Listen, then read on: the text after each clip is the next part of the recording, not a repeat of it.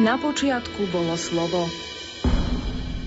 Týmto úvodom Jánovho Evanielia sa začínajú naše kresťanské, národné aj kultúrne dejiny.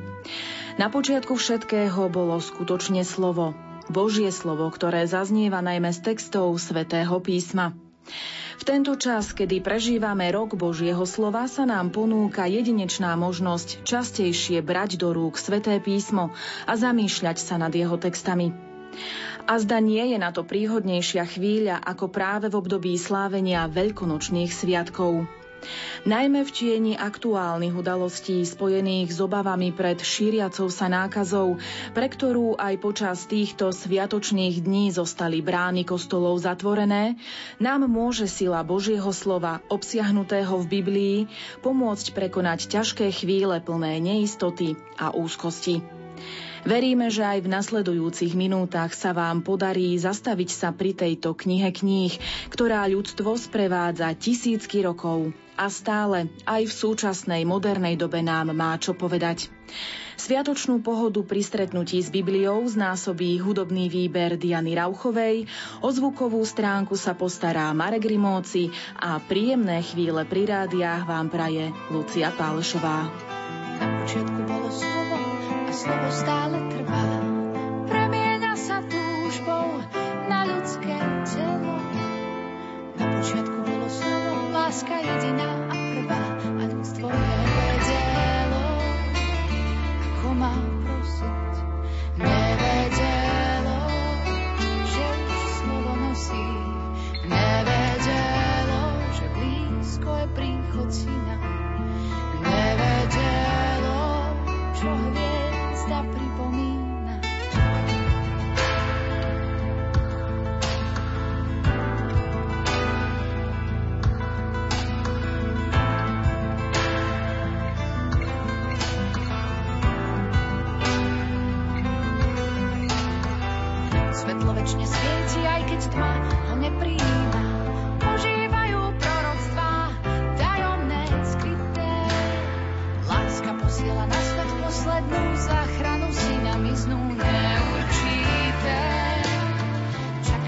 Čakania na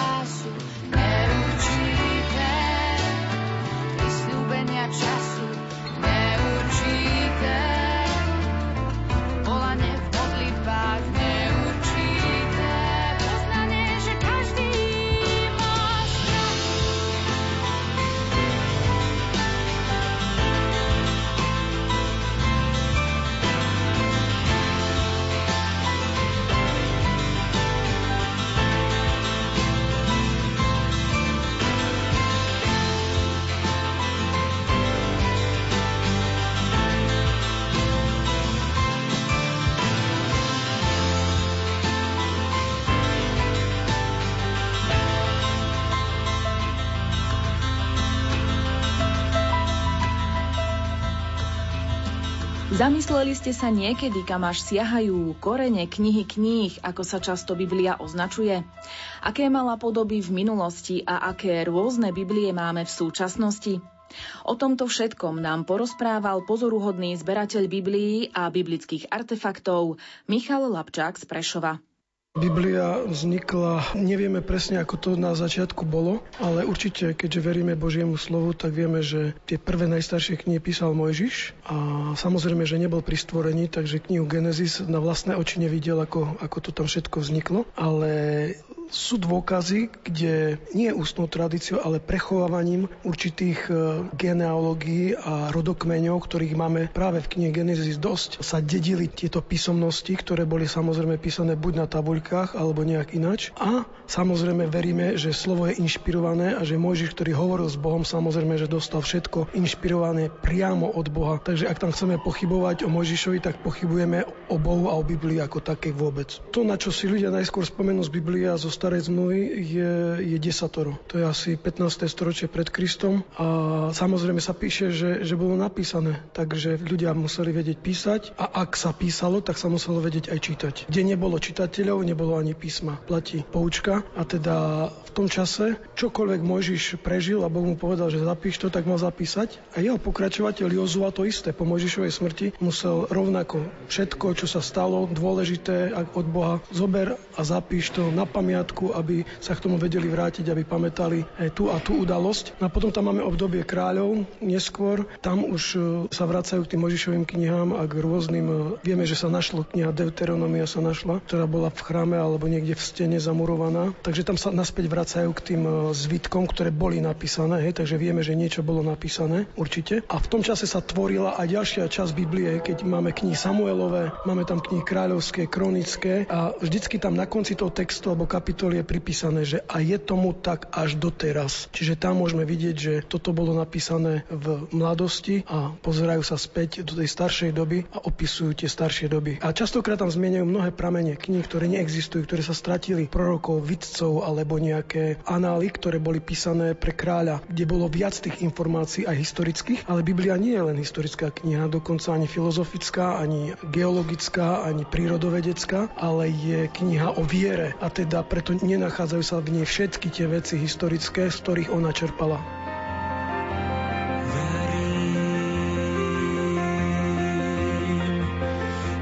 slovo zahrňa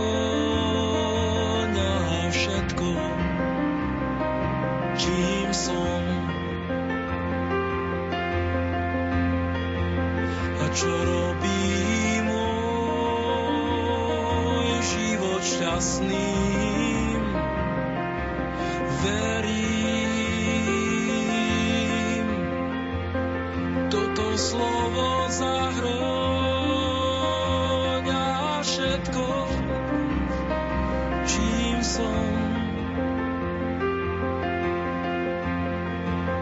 čo robí môj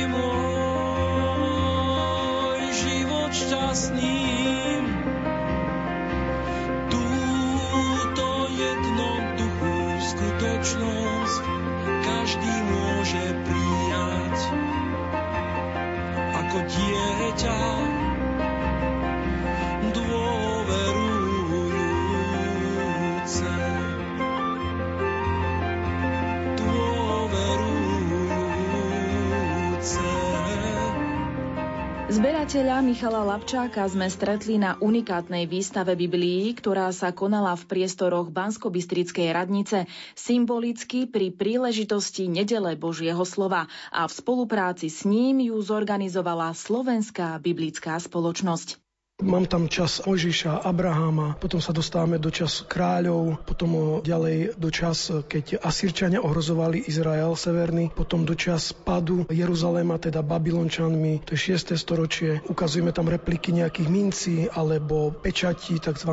buly, ktoré e, vlastnili nejakí bohatí ľudia alebo štátni úradníci, na ktorých sú mená ľudí, ktorí v Biblii vystupujú. Tie repliky môžeme tu tiež vidieť a tiež sa vykopali. Až sa dostávame pred prvé storočie do narodenia narodenia Krista, kde ukazujeme repliku Izajašovho zvitku, toho najdlhšieho, ktorý sa v Kumrane našiel. Datuje sa do roku asi 125 pred Kristom. Máme ho tu celý, 7,5 metra. Je škoda, že ho nevidno celý, pretože priestory nám to nedovolili. Potom sa tam dostávame až e, do čias Ježiša Krista, kde máme pad Jeruzalema okolo roku 70, kde v 68. bolo povstanie. Máme tam aj mince z toho obdobia. V 70. padol Jeruzalem a potom máme tam mince z roku 132, kde bolo Barkoch bolo povstanie opäť proti Rimanom. Ďalej tam máme ukážku minci z čias križiakov okolo roku 1100, kedy vlastne Jeruzalem a Davidov vršok alebo väžu držali križiaci kresťania, takže aj taká minca existovala, aj tú repliku tam máme. No a potom sa už dostávame do tých bližších našich čias od staroveku ďalej, kde začínajú rukopisy, rukopísané Biblie v neskoršom staroveku až kde vzniká tlač Biblie Gutenbergova v tom 15. storočí. Samozrejme z Gutenberga tu nemáme nič, pretože to je poklad ľudstva, kedy vznikla prvá kniha, ale máme tesne po Gutenbergovi nejaké faksimile Bibliu Drážďanskú, to je z roku, okolo roku 1360, tá síce bola rukou písaná, a potom druhá tlačená, najkrajšia, najstaršia česká Biblia je Bible Kutnohorská z roku 1490 8, myslím. Tá bola prvá taká, môžeme povedať naša, aj keď je česká tlačená Biblia. Prvá bola pražská, ale tá bola s chybami a bez ilustrácií a o rok na to vytlačili Kutnohorci, ako keby predbehli pražské tlačiarne a vyrobili tú krajšiu Bibliu a práve tá sa považuje a aj najviac vystavuje. Potom tam máme Bibliu Svatováclavskú z roku 1700 niečo a Bibliu Kamaldurskú, ktorá je rukou písaná a nie je tlačená. Pravdepodobne bola pripravená do tlače. Našla sa v jednom z kláštorov, ktorú ručne prepisovali mnísi a dodnes slúži taká Maldúska Biblia ako vynikajúci zdroj slovenského jazyka, ako sa nachádzal v tom 18. storočí, pretože taký obrovský materiál aj v tých zväzkoch tej Kamaldúskej Biblie v tom storočí neexistuje nič tak hutné a tak obsiahle, ako je práve tá Biblia. Takže myslím, že v spiskej kapitule už niekoľko vedeckých konferencií bolo práve len na túto Bibliu.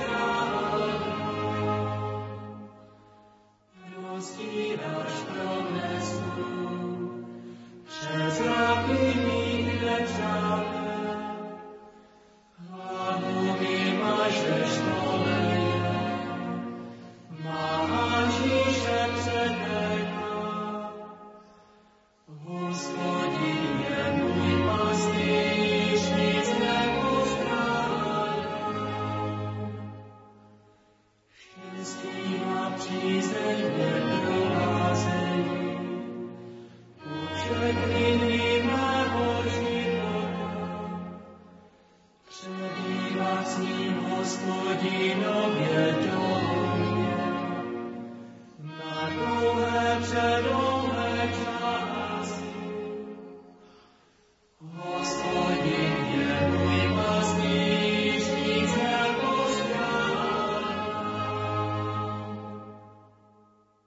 potom sa dostávame ďalej. Máme aj e, skutočné tóry, hebrejské zvitky, teda 5 kníh Možišových, ich čiastky samozrejme, pretože je to veľmi vzácne, sú to originály. Máme 400-ročný Genesis, čas Genesis a potom máme časti 300-ročné, rôzne z rôznych krajín, z Afriky, z Jemenu, z Európy, z Iraku, z Izraela. A potom tam máme taký najmladší zvitok, ktorý má asi 200 rokov, ten pochádza zo Severnej Afriky. Tiež je to čas tóry, písaný na kožu, môže to byť koza alebo nejaké košer zviera, ktoré bolo použité na výrobu takéto knihy. Takáto kniha je veľmi vzácná, pretože nie každý môže vlastniť v tom období zvitok. Najprv musel byť zviera, to muselo byť zabité košer spôsobom, potom musel vyrobiť koža. Vieme, že práca s kožou je veľmi špinavá a ťažká náročná záležitosť a na jednu knihu potrebujete niekoľko zvierat, niekedy aj malé stádo, aby ste dali dokopy a zošili tie kože a mali jeden dlhý zvitok. Takže je to veľmi nákladná záležitosť záležitosť a tak e, tieto zvitky zvykli vlastniť len synagógy alebo nejaké knižnice alebo nejakí bohatí ľudia v minulosti. Tak niečo z toho, nejaké útržky kúsky, nejaké stĺpce, kapitoly môžu v originále vidieť aj na tejto výstave. A potom máme originál z roku 1730 a to je tzv. gruntovní Biblia, to je výklad Biblie verš po verši, ktorý bol pravdepodobne tlačený v Nemecku, ale bol tlačený pre českých kresťanov. V tom roku 1730 sa používal a slúžil pre domáce bohoslužby. Keď duchovný neprišiel alebo nebolo možnosť e, počúvať Božie slovo skazateľne, tak sa práve používali tieto výkladové verš po verši Biblie, aby tie domácnosti vykladali jednako a neodbočovali od toho výkladu. Takže aj tieto asi dva zväzky máme tu v originále.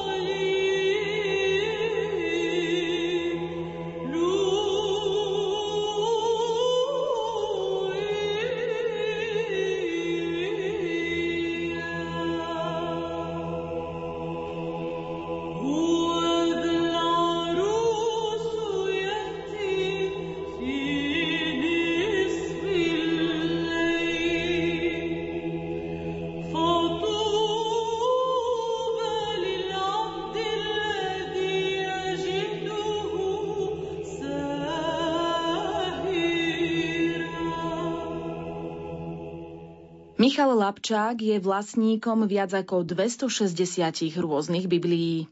Ja sa viac zameriavam na semické preklady a všelijaké staršie vydania. Mám arabskú Bibliu z roku 1871, nejaké hebrejské, rabínske. Taký najväčší alebo najkrajší klinec mojej výstavy je 403-ročná rabínska Biblia, veľkoformátová. Má 4 zväzky, ale ja vlastním len jeden zväzok, pretože je veľmi vzácná. Bola vytlačená v roku 1617 v Benátkach, nejakou slávnou dielňou, ktorá sa zaoberala práve takouto tlačou. A táto Biblia je písaná hebrejsky s prekladom do aramejčiny a s okolitými poznámkami najslávnejších alebo najvychytenejších rabinov danej doby, čiže slúžila pre také štúdium a výklady. Môj zväzok je druhý a volá sa Nbim Rishonim, teda prední proroci podľa židovského kanónu. A potom ďalej máme rôzne iné preklady až do modernej doby. Sám vlastním okolo 260, už som to po tých 250 prestal počítať, ale na tej výstave je len niekoľko, asi 65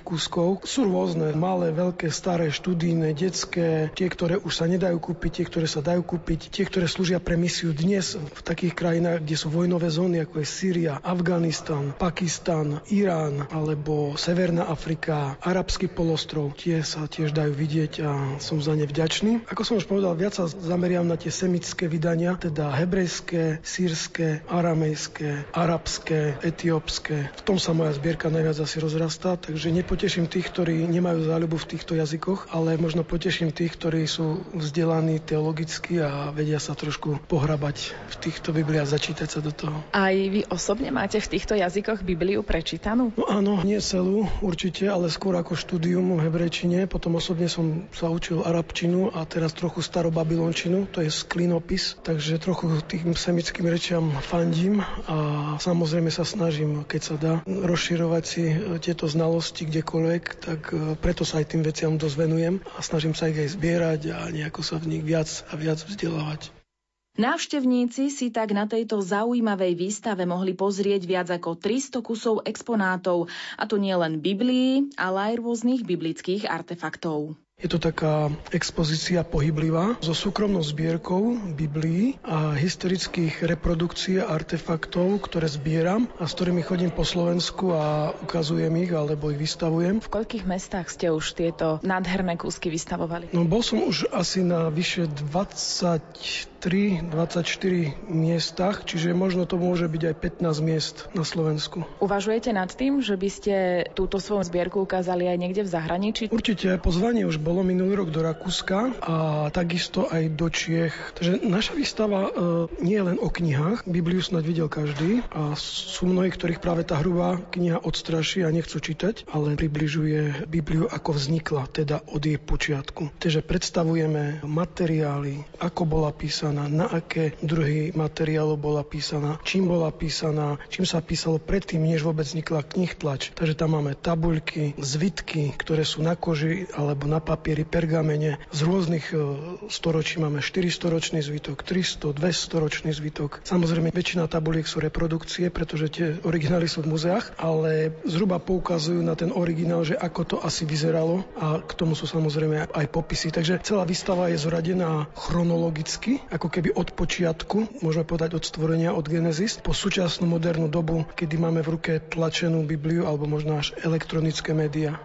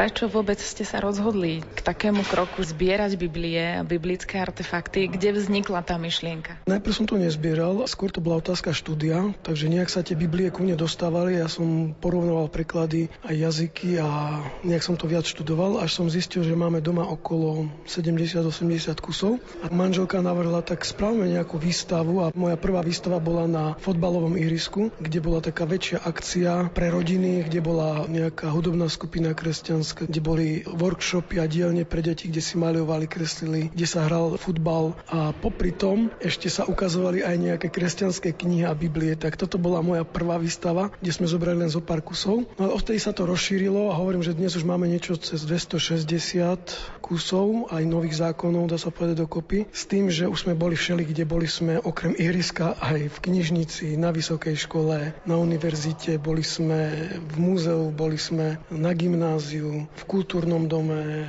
boli sme pri otvorených dverách obce alebo cirkevného zboru. No proste už asi ani nesám nepamätám, kde všade sme boli. Tých výstav bolo vyše 20. Dá sa to zosumarizovať, koľko rokov už zbierate Biblie a biblické artefakty? Asi to bude okolo 15 rokov. Viem to podľa toho, že tým, že sa zaoberám tými semickými rečami, tak osobne zbieram obrázky a faksimile semických nápisov starovekých, ktoré súvisia aj nesúvisia s Bibliou a boli nájdené či na kameni alebo na hline hlíne alebo na nejakom inom predmete v staroveku a nejakým spôsobom súvisia s tou biblickou dobou, tak týmto začalo, neviem, okolo roku 2000 zhruba a nejak takto prišlo, že Biblie patria k tomu samozrejme a podporujú, dokazujú nieraz mnohí z tých nápisov pravdivosť Biblie, pretože hovoria o tom istom. Máte ambíciu pokračovať v tejto záľube? No asi áno, pretože vidím, že verejnosť e, chce vidieť tieto veci a už teraz máme tri ďalšie pozvania na pol roka, ktoré musíme zvládnuť a nerobím to ako svoje zamestnanie, ale skôr to robím ako koniček a službu, kedy vo voľnom čase dáme dokopy tým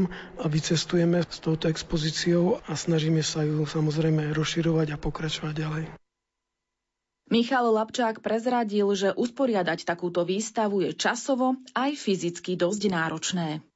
Tým, že sa tá výstava rozširovala, tak kedysi nám to trvalo dve hodiny alebo menej. Ale dnes potrebujeme okolo 4 hodiny, aby sme vôbec rozložili tieto veci a asi hodinu a pol, aby sme ich zložili. Takže keď niekde vystavujeme len jeden deň, tak e, je to dosť náročné aj fyzicky, aj nejako intelektuálne dať to nejako dokopy a tá výstava je chronologicky rozložená, teda každá vec má presne svoje miesto a nemôže byť položená ináč. Mal som na výstave aj ľudí, ktorí sa vyznajú do histórie a vedia čítať všelijaké nápisy a jazyky, kde mi bolo raz upozornené, že dva predmety mám prehodené opačne. A ja som povedal, no dnes to prešlo 200 ľudí okolo, nikto si to nevšimol, iba vy. Ale ja o tom viem, lenže jeden stôl je vyšší a druhý nižší a aby tie artefakty nespadli, tak som ich prehodil, aby sa nepoškodili. Ale vy ste si všimli, že tie veci historicky nesedia a že musia byť prehodené naopak. Takže veľmi si dávame pozor na chronológiu dejín, aby podporila a správne zaradila tie veci tak, ako majú byť. No samozrejme pri tom skladaní každá vec patrí do svojej škatulky, každý stojan, každý nápis, každá tabuľka, každá kniha, každá ceduľka, vysačka, každý popis, takže je toho naozaj veľa. Tá zbierka sa stále rozširuje a ja nestíham počítať tie veci. Už dávno som tužil potom,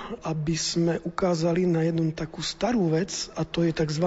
po anglicky cylinder seal po našom Balčeková pečať, ktorá slúžila na podpis v staroveku a nosila sa na krku bola vyrábená z nejakého vzácného kameňa alebo nejakého kryštálu. Na nej boli nejaké symboly danej doby alebo symboly toho kmeňa alebo tej rodiny alebo náboženstva, ktoré sa v tom čase vyznávalo a slúžila ako osobný podpis na hlinené tabuľky, ktoré boli popísané a zo spodu tabuľky sa potom ten človek podpísal tým, že tú pečať prevalcoval cez e, hlinenú tabuľku a ten obrazok tej tabuľky sa vlastne tam vytlačil ako taký pás, ako taký film, na ktorom môžete vidieť niekedy aj text ale alebo dej, ktorý tam beží, tak som sa na to podujal, tá vec sa tu nedá kúpiť, počul som, že v Izraeli to veľmi drahé, pretože tých vecí sa našlo veľa, vykopalo, pretože mnohí ľudia to nosili pri sebe, tak som si to vyrobil. Samozrejme nie zo vzácného kameňa, ale z tvrdenej hliny a slúži to ako na ukážku a je to aj otlačené do nejakého otlačku, ľudia môžu vidieť, ako to vyzeralo. Tlačilo sa tým okolo roku 3500 pred Kristom, čiže to okolo 5000 rokov dozadu, veľmi stará vec. Niektorí vravia, že keď sa nepísalo, tak tieto veci už fungujú fungovali. Takže môžeme to zaradiť ako k prvým písomnostiam, kde to boli vlastne len obrázky. Božia láska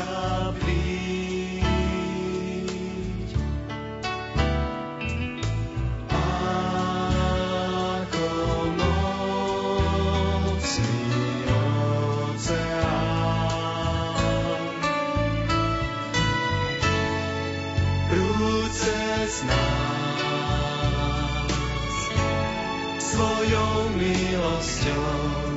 Božia láska, príď k nám.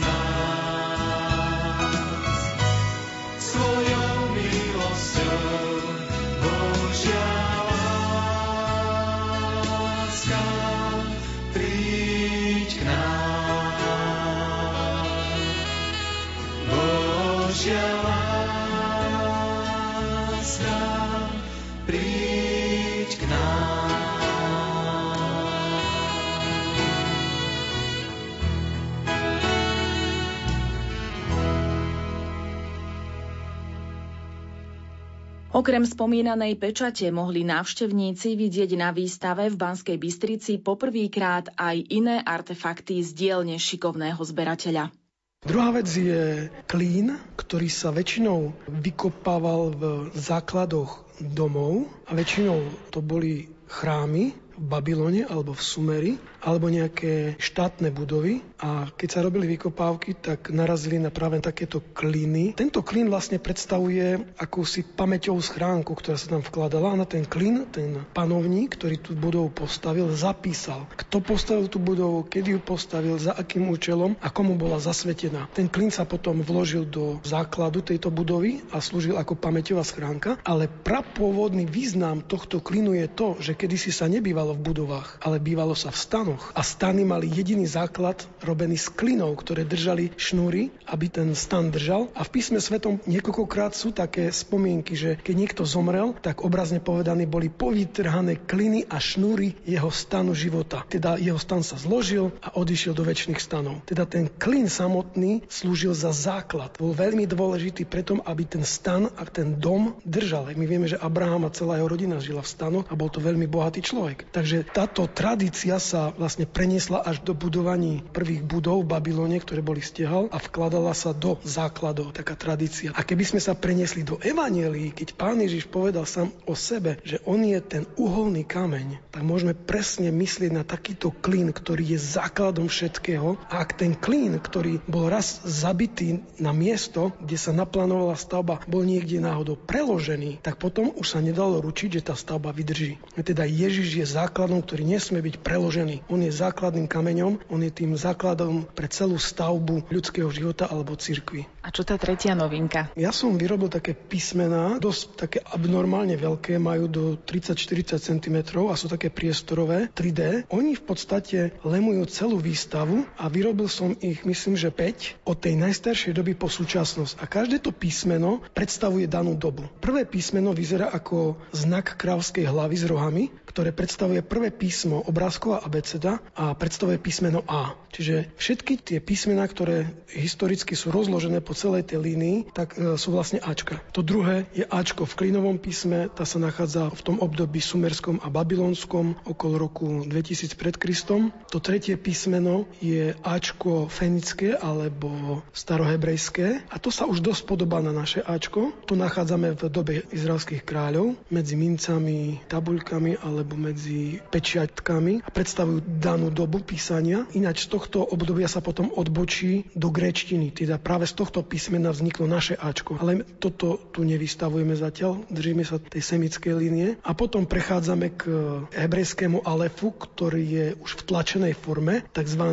kvadratický alef v tlačenej forme, ktorým sa písalo už potom neskôr po Kristu, tak ten máme už potom niekde pri knihách, tam, kde sa už tlačilo. No a to posledné máme Ačko, ktoré sa tlačilo už v stredoveku do našich kresťanských, nie židovských kníh a to je tzv. gotická fraktúra Ačko, ktoré pripomína Švabach, ktorý poznáme z 15., 16., 17. storočia a to vlastne stojí historicky v čase reformácie alebo po reformácii a v tom by som povedal až novoveku.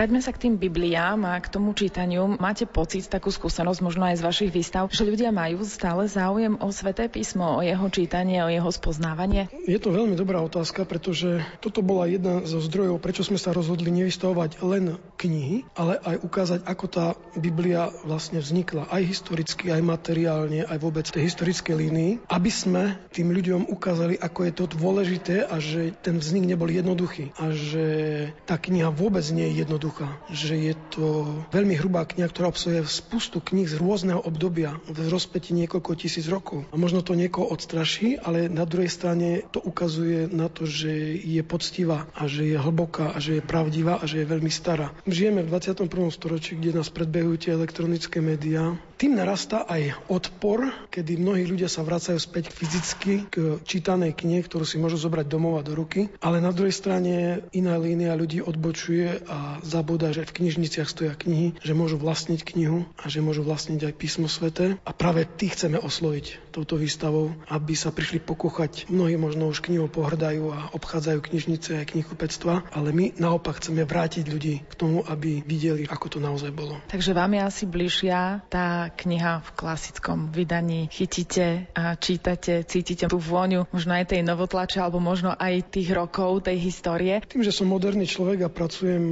aj takto, tak e, samozrejme, že mám Bibliu aj v tablete, aj v mobile, aj v počítači, alebo online sa to dá samozrejme, ale viac pre svoje osobné štúdium používam knihu a teda osobnú Bibliu, ktorú otváram, dá sa povedať, skoro každý deň a do ktorej si viem aj napísať nejakú poznámku alebo nejaký citát alebo nejaký biblický odkaz z inej strany a ku ktorému sa potom viem vrátiť. V elektronickej Biblii je to možné, sú na tom tam vytvorené nejaké poznámky a nejaké tie denníky, ale kto nie je v tom zbehli prakticky a nepoužíva to každý deň, tak e, nejako by mu to asi nefungovalo. Tak ja sa skôr prikláňam k tomu tomu starému spôsobu, klasickému, že držať v ruke knihu a voniať ju a listovať v nej a fyzicky ju mať na stole položenú niekde.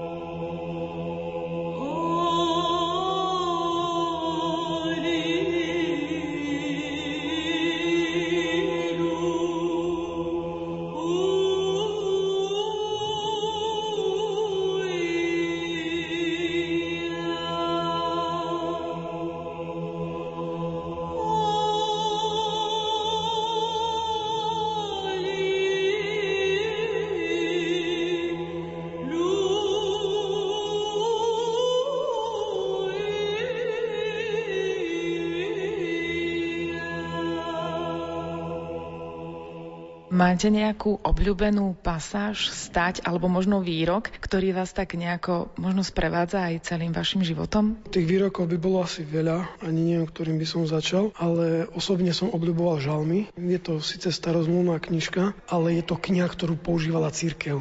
Je to spevník prvej cirkvi, ktorá vznikla a teda najpoužívanejšia starozákonná kniha, ktorá bola církvou používaná. A tu som rád čítaval. Potom sú to evanília, pretože evanília sa nedajú s ničím porovnať ničím, čo v písme je, ani s knihami Mojžišovými, ani s historickými knihami, ani s listami. Evangelom je literárny zápis niečoho, čo vlastne nemá obdobu. Život samého Ježiša Krista. Máte aj obľúbené evanielium? Áno, evanielium Jána. Mnohí takí teologicky vzdelaní by možno povedali, že je najmladšie, je najjednoduchšie písané v grečtine, ale na druhej strane zapisuje veci, ktoré prví traja synoptici vynechali, alebo opomenuli, alebo nemali dôvod e, opísať. A Ján, čiže je najdlhšie žijúci svedok, pána Ježiša prispôsobuje dobe to, čo videl a počul na vlastné oči a v tomto prípade píše aj to, čo tí prví nezjavili alebo neukázali, nenapísali do svojich evanelií. Máte aj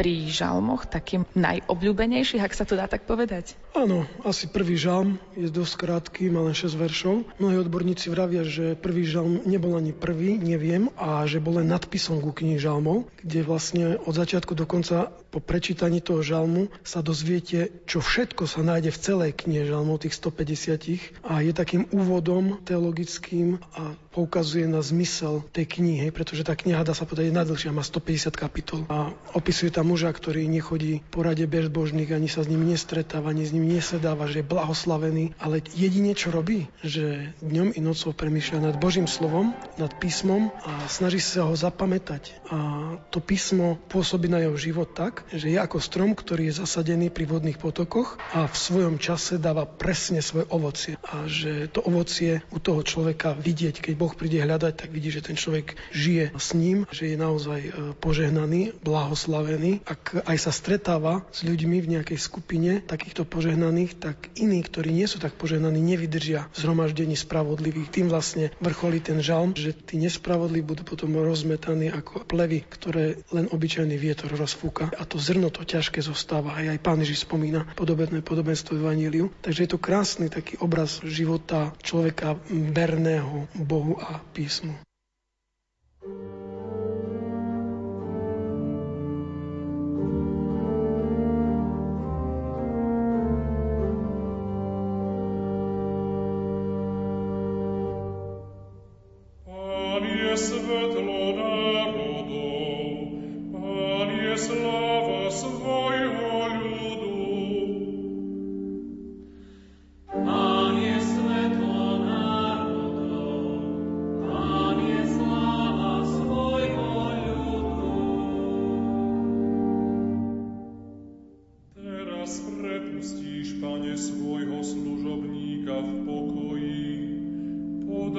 aké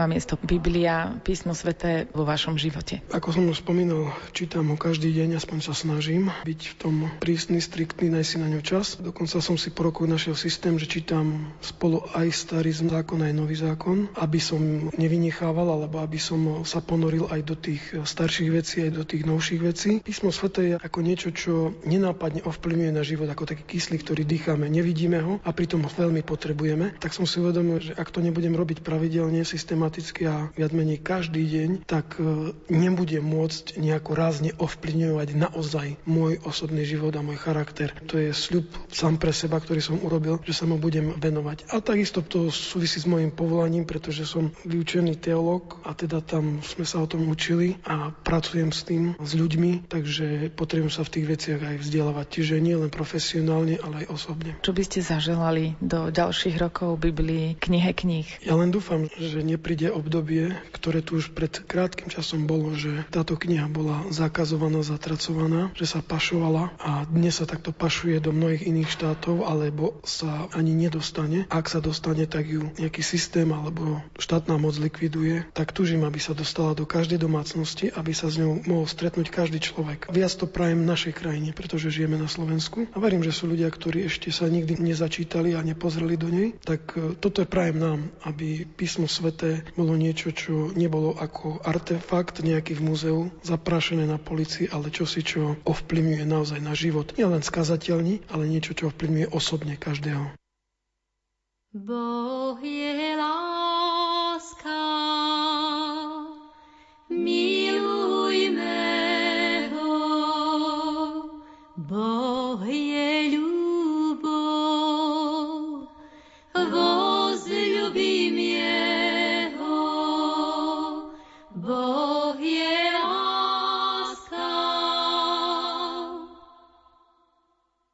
Vydávaniu Biblií v Slovenčine sa venuje Slovenská biblická spoločnosť. V roku 1990 ju založili predstavitelia všetkých kresťanských cirkví na Slovensku. Podľa Štefana Ševčíka, povereného jej vedením, spoločnosť od čias svojho vzniku neustále pracuje výhradne na ekumenickom princípe. Slovenská biblická spoločnosť je tu 30 rokov. A to bol aj dôvod, prečo sme túto výstavu pripravili. Sa ľudia môžu pokochať, chytiť do ruky fyzicky staré historické Biblie, ale aj nové súčasné. Najstaršiu máme 400-ročnú, najmladšiu z oktobra roku 2019. My stojíme pred takou zaujímavou Bibliou. Nazvali ste to, že podvodná Biblia. Čo je jej zaujímavosťou? Aby sa ľudia nezlákali.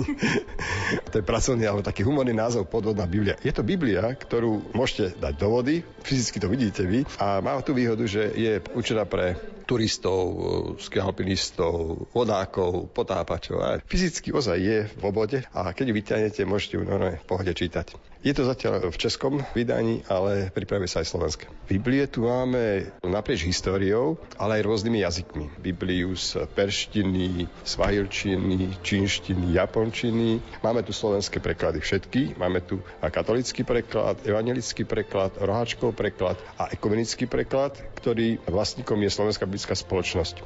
Ekumenický preklad sa začal prekladať v roku 1989 a dokončuje sa v roku 2007-2008. Bol už aj fyzicky vydaný. Čiže ten preklad trval 19 rokov. Shodli sa na ňom všetci predstavitelia vtedy slovenských kresťanských církví a dnes je použiteľný v modernej slovenčine, priateľný pre ľudí tej mladšej a strednej generácie. Tí starší, ktorí sme poznali tie staršie preklady, alebo ktoré nám vyhovovali zvučne, tak nám znejú stále, ale ten moderný je pre tú novú generáciu. Akú má slovenská biblická spoločnosť skúsenosť v súčasnosti, čo sa týka dopytu ľudí po Biblii? Siahajú ešte po tejto knihe ľudia? Siahajú, určite siahajú. Keď zoberiem len to posledné vydanie, ktoré aj e, formou, ktorá je e, urobená, ťahá ľudí, je správne tak priateľne, veľmi zaujímavo graficky. Inak je to Biblia, ktorá sa volá Inšpiruj sa. Tým chceme povedať, že Biblia nás stále inšpiruje. A zaujímavé je práve tým, že po okrajoch samotnej Biblie je priestor a riadky na to, aby si ľudia robili poznámky. Naši starí otcovia, ak ste chytili starú Bibliu, ste určite našli u starých mami, že tam mala poznámky, čo ju oslovilo, alebo aké životné situácie postihli rodinu, keď čítala tú časť. Tak dnes na to máme takú špeciálnu Bibliu, sa Inšpiruj. A tá prišla na Slovensko v oktobri 2019 a na tú otázku, ktorú ste položili, odpovedám, sme ich predali do súčasnosti cez 650 kusov. Takže stále je o Bibliu záujem. Samozrejme, predávajú sa Biblie naprieč jednotlivými vydaniami, ktoré sú zaujímavé. Roháček, ktorý bol niekedy v 46. tuším, začatý preklad. Dnes stále ešte má čo povedať generácii tých ľudí, ktorí ho poznajú. Katolický preklad tých všetkých formách, ktoré existujú. Každého odporúčam, keď sa o Bibliu zaujíma, biblia.sk, tam nájdete všetko. Najmä v súčasnosti považuje za veľmi potrebné neustále pripomínať dôležitosť existencie Biblie a učiť sa porozumieť Božiemu slovu v nej, aby sa sveté písmo stalo pre ľudí akýmsi prameňom poznania a smerovania v živote. Božie slovo, kniha kniha, ako ho voláme, Biblia, Sveté písmo. Keď len Slovenčinu zoberete, že na jednu knihu koľko názvov máme, takže je to slovo, ktoré ozaj nám má čo povedať. Má nám čo povedať históriou, ale aj súčasnosťou. Tak ako platili základné pravidlá spoločenského správania sa, tak vtedy nastavovalo zrkadlo tej doby, ako sa správať. To správanie je postavené na desiatich božích prikázaniach. To je základ knih Možišových. Čiže máme tam základ Biblie, Božie slovo, ktoré bolo zvestované v desiatich božích prikázaniach a postupne históriou prorokmi dopracovávané, tvorené predstaviteľmi ľudí, ktorých Duch Svety viedol, aby to slovo, ktoré dnes čítame, nám zvestoval. Iba zapakujem slova svätého Hieronima, ktoré použil pápež vo svojom liste. Kto nepozná Bibliu, nepozná Krista.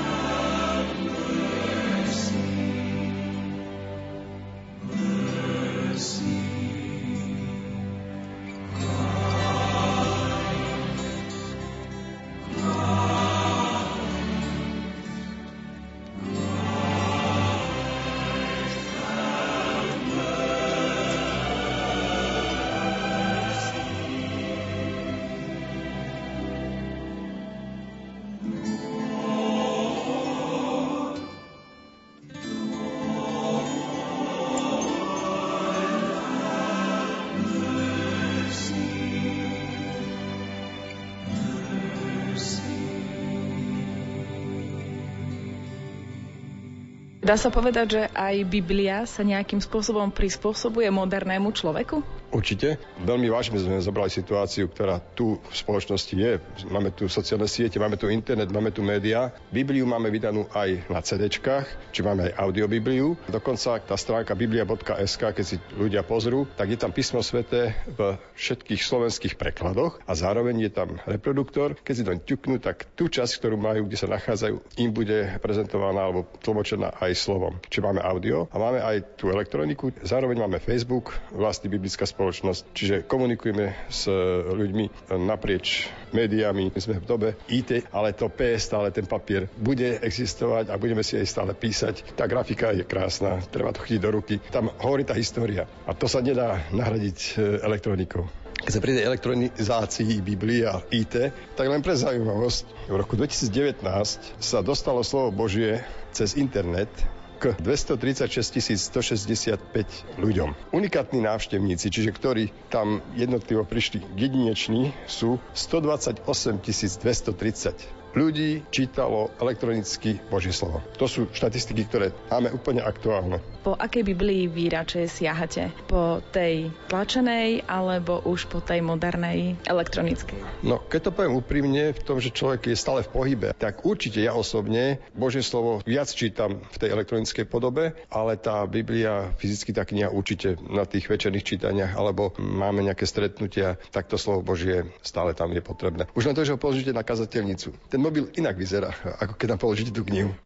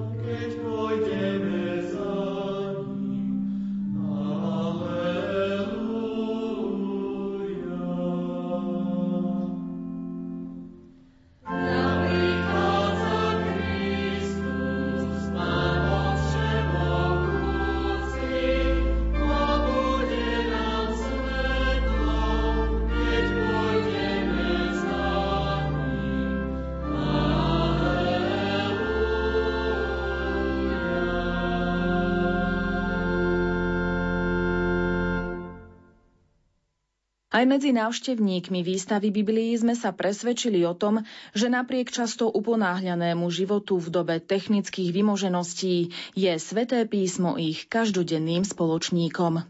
Biblia ako základ našej civilizácie v podstate, či už kresťanskej, židovskej, alebo aj Korán navezuje na Bibliu, je asi najdôležitejšia kniha a vidieť celú tú históriu a rôzne formy Biblie. Doteraz som nevedela, že vôbec môže existovať také množstvo rôznych typov Biblií. Vlastníte vy Bibliu a aj čítate sväté písmo? Keď som mal 19 rokov, kúpil som si vlastnú Bibliu, odvtedy som ju začal čítať a neprestal som až do dnes, do 29 rokov. Občas áno, priznám sa, nemám ju celú prečítanú, mám dve Biblie doma, jednu takú krajšiu a jednu takú klasickú. Čítam podľa potreby alebo času, alebo ako mi okolnosti dovolujú. A ešte by som možno upozornila na tie možnosti elektronickej Biblie. Tá elektronická je možnosť ju mať aj na mobile, alebo teda cez internet si pozerať a takže je vlastne dneska už asi všade dostupná. Využívate aj vy osobne tie moderné techniky a moderné spôsoby čítania alebo počúvania Božieho slova, alebo radšej siahate po tej Biblii v knižnej podobe, po tom papieri? Mám aj na mobile nejakú aplikáciu aplikáciu s Bibliou, ale ja osobne radšej mám papierovú formu. Máte aj nejakú obľúbenú časť z Biblie alebo možno nejaký výrok, ktorý vás tak tým životom sprevádza alebo ktorým sa inšpirujete? To konkrétne nie, je to vždy podľa situácie, ale obyčajne, keď človek náhodne otvorí Bibliu, tak je tam časť, ktorá človeku zrovna v tej situácii má čo povedať. Že je to také možno riadenie z hora. Určite nová zmluva je asi taká obľúbenejšia, ale celá Biblia v podstate je veľmi obľúbená. Teraz si asi nespomeniem na nejaký konkrétny výrok, ale osoba pána Ježiša, tak to zmenilo môj život a to, ako Biblia hovorí o pánovi Ježišovi, to, čo vykonal, tak to ma sprevádza v podstate celý život. Čo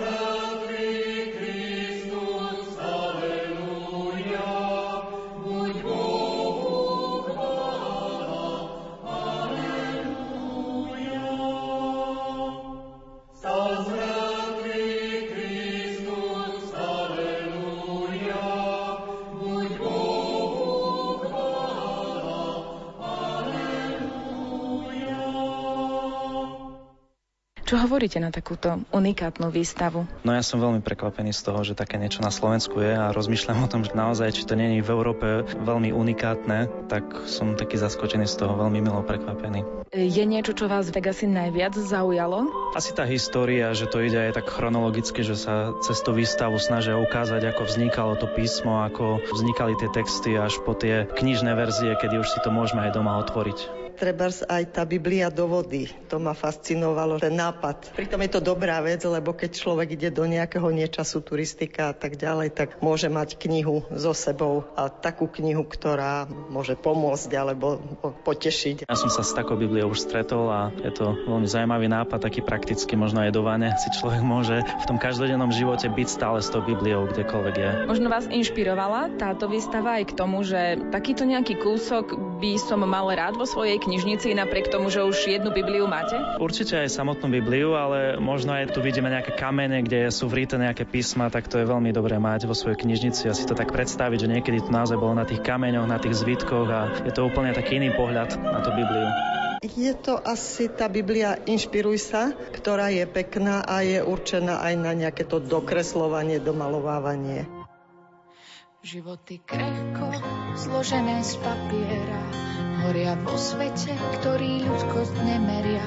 Zbierame posledné zrnká nádeje a viery. Stále bežíme za čím si nejasným, sami v sebe omotaný povrazmi s otázkou, kam život vlastne mierí. Povedz iba slovo, všetko vstane z mŕtvych, povedz iba slovo. Stačí tvoje slovo, myšlienka či nádech, nech sa zmení to, čo bolo. Povedz iba slovo, všetko vstane z mŕtvych, povedz iba slovo.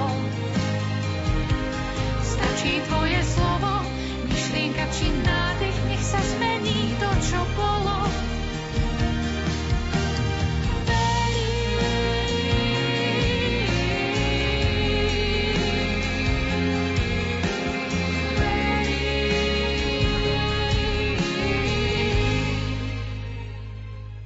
Biblia si zaslúži našu pozornosť a dôveru. Biblia je Božie slovo a zároveň slovo ľudské. Ak veríme v osobného Boha, ktorý sa o tento svet stará a zasahuje, môžeme veriť jeho spôsobu komunikácie s ľuďmi. Biblia nám prináša charakter Boha, ktorý chcel z lásky k človeku zjaviť svoj zámer. Je pre človeka duchovným pokrmom, ktorý živí jeho vieru. Nie nadarmo vravieval svätý Jeronym. Kto nepozná písmo, nepozná Krista. Veríme, že aj dnešná relácia vás inšpirovala k tomu, aby ste sveté písmo otvárali čoraz častejšie a nachádzali v ňom pravdu, pomoc, radu, nádej v súčasnej tak uponáhľanej dobe. Príjemný sviatočný deň aj v spoločnosti Biblie a Rádia Lumen vám prajú technik Marek Rimóci, hudobná redaktorka Diana Rauchová a redaktorka Lucia Pálešová.